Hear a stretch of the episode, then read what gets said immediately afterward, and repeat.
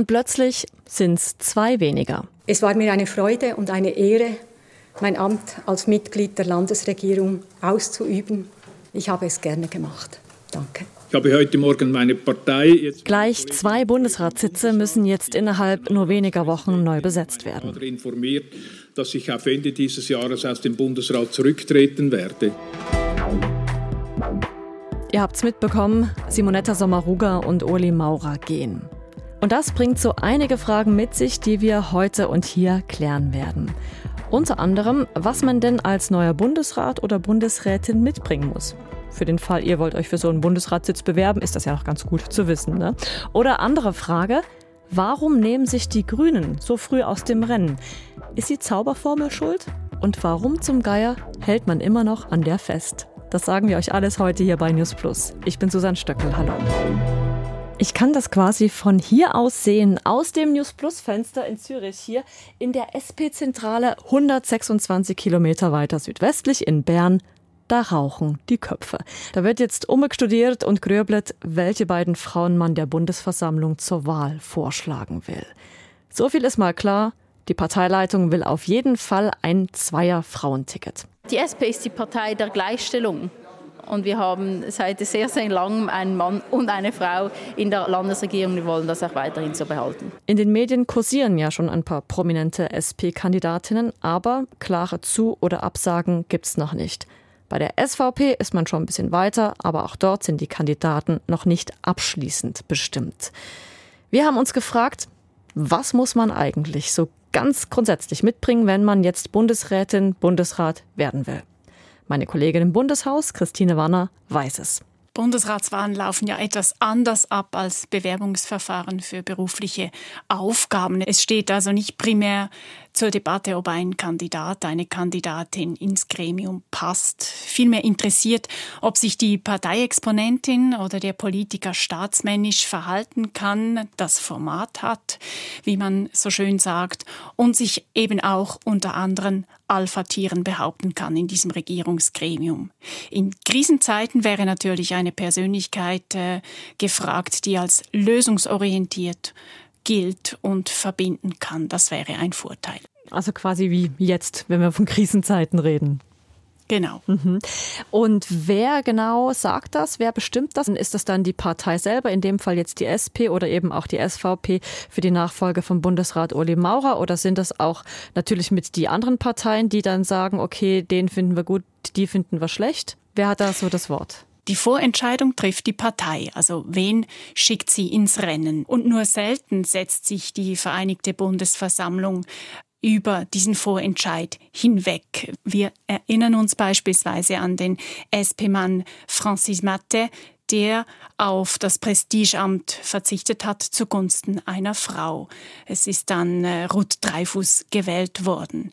Ähm, wie angesprochen ist es die Vereinigte Bundesversammlung, die den zukünftigen Bundesrat oder die zukünftige Bundesrätin wählt. Das heißt, ein Anwärter, eine Anwärterin muss dem Parlament zumindest bekannt und aber eben auch mehrheitsfähig sein. Also ihr merkt schon, wenn ihr kandidieren wollt, dann müsst ihr dann noch so ein bisschen an eurem Bekanntheitsgrad rumschrauben. Aber bleiben wir noch kurz bei der SP, weil die ja jetzt vor allem schauen muss, wen sie auf das Zweier-Ticket setzen will. Und das nach diesem überraschenden Rücktritt gestern.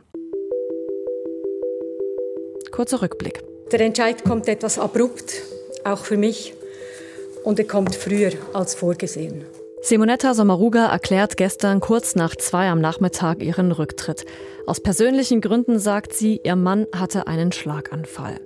Die Reaktionen darauf kamen postwendend, vor allem natürlich von ihrer eigenen Partei. Sie war immer jemand, der ganz klar Partei gegriffen hat für die Menschen in diesem Land. Das haben die Menschen auch gespürt. Ich glaube, was von ihr bleibt, ist eine Wärme und äh, wirklich ein Verständnis dafür, was die Menschen in diesem Land brauchen. Und dafür sind wir ihr sehr, sehr dankbar. Und auch politische Gegner zollen ihr Respekt, so wie FDP-Präsident Thierry Burkhardt. Ich hatte mit Frau Sommaruga einen sehr guten, konstruktiven Austausch.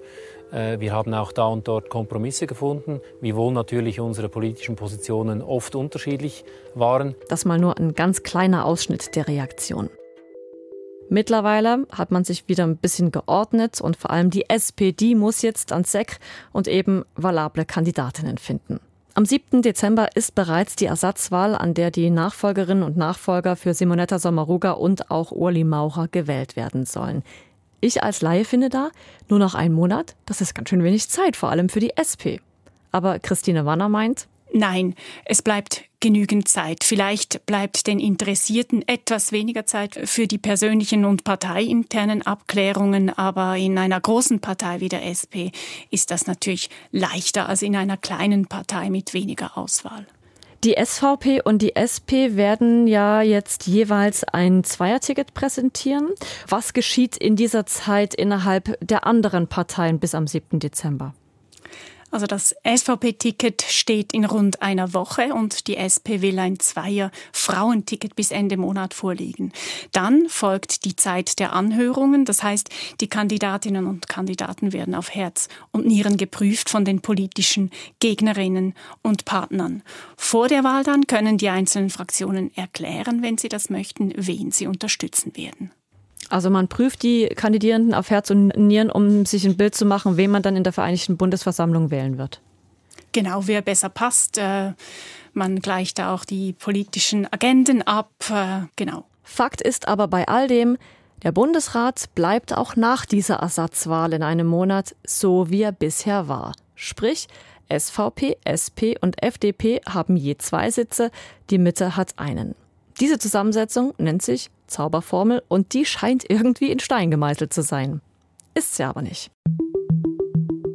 Wir drehen die Zeit kurz zurück ins Jahr 1848 zur Wahl der ersten Landesregierung. Damals war nichts mit Zauberformel, da hieß es, alle sieben Sitze kriegen die Freisinnigen, so einfach war das damals.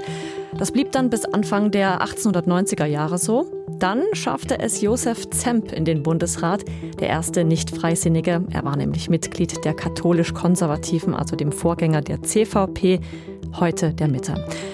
Dann schließlich 1959 wurde die Zauberformel geboren. Grund, gleich vier Bundesräte traten auf einmal zurück, zwei aus gesundheitlichen Gründen, bei den anderen beiden war es ein bisschen komplizierter, das führt jetzt zu weit. Jedenfalls gab es viel Spielraum für Neues. Ab da hieß die Aufteilung dann zwei Freisinnige, zwei Sozialdemokraten, zwei aus der Vorgängerpartei der Mitte und einer aus dem Vorläufer der SVP. Diese Parteienformel gab es dann wiederum bis 2003. Damals dann die geschichtsträchtige Wahl bzw. Abwahl. Die SVP bekam auf Kosten der CVP einen zweiten Sitz Ruth Metzler wurde als erste Bundesrätin seit mehr als 130 Jahren nicht wiedergewählt. Ihr Nachfolger Christoph Blocher ereilte vier Jahre später ein ähnliches Schicksal, als er spektakulär durch Evelyn Wittmer-Schlumpf abgelöst wurde. In diesem Sinne erkläre ich Annahme der Wahl. Ja, und seitdem, seit diesem Tag, ist die Zauberformel, wie wir sie heute kennen, unverändert. Und angesichts dessen, dass sich im Parlament ja so einiges getan hat, könnte man sagen, jetzt mit dieser Ersatzwahl wäre Zeit, an der Zauberformel was zu ändern. Das finden auch SRF-User und Userinnen. Auf Twitter beispielsweise schreibt Nadja, spannend wäre darüber zu reden, ob die Zauberformel heute noch passt oder nicht. Oder auch auf dem Instagram-Kanal von SRF News schreibt Benny, Bezüglich Nachfolge wäre es sicher gut, jetzt mit der Anpassung der Zauberformel zu beginnen, sprich den frei werdenden Sitz nicht durch die SP, sondern durch die Grünen zu besetzen. Im nächsten Schritt wäre es dann gut, einen FDP-Sitz durch die GLP zu ersetzen. Interessante Gedankenspiele also von den SRF-Userinnen und Usern. Aber Daraus wird nichts. Zumindest nicht bei dieser Wahl am 7. Dezember. Da sind sich die Politikerinnen und Politiker einig. SVP-Fraktionschef Thomas Eschi meint beispielsweise zum Sommaruga-Sitz. Die SP als zweitstärkste Partei hat ganz klar Anspruch auf zwei Sitze im Bundesrat. Aber warum ist die Zauberformel denn momentan so unantastbar? Vielleicht ganz einfach, weil es um Macht geht und um ihre Verteilung. Damit Machtverhältnisse ändern können, braucht es eben Mehrheiten und die sind derzeit nicht da. Entsprechend bleibt die Zauberformel vorläufig, wie sie ist. Da gibt es Stimmen, die sagen, das ist so ein bisschen unfair. Also quasi nach dem Motto, wer etablierter ist, der hat Anspruch auf einen Bundesratssitz. Ähm, wenn man jetzt anschaut, dass die Grüne Partei im Parlament ja mittlerweile doch recht stark vertreten ist, könnte man auch sagen, die haben einen Anspruch auf den Bundesratssitz. Ist es denn überhaupt noch zeitgemäß oder gibt es auch effektiv gewichtige Stimmen, die eine Abschaffung der Zauberformel fordern? Es gibt beides. Äh, es gibt Stimmen, die andere Modelle denken. Da hat sich äh, jüngst die kleinste Partei äh, mit eigener Fraktion, die GLP, äh, hervorgewagt, die gesagt hat, ja eigentlich könnte man einfach allen Parteien unter der Kuppel einen Sitz geben. Ähm, das ist aber im Moment absolut nicht mehrheitsfähig.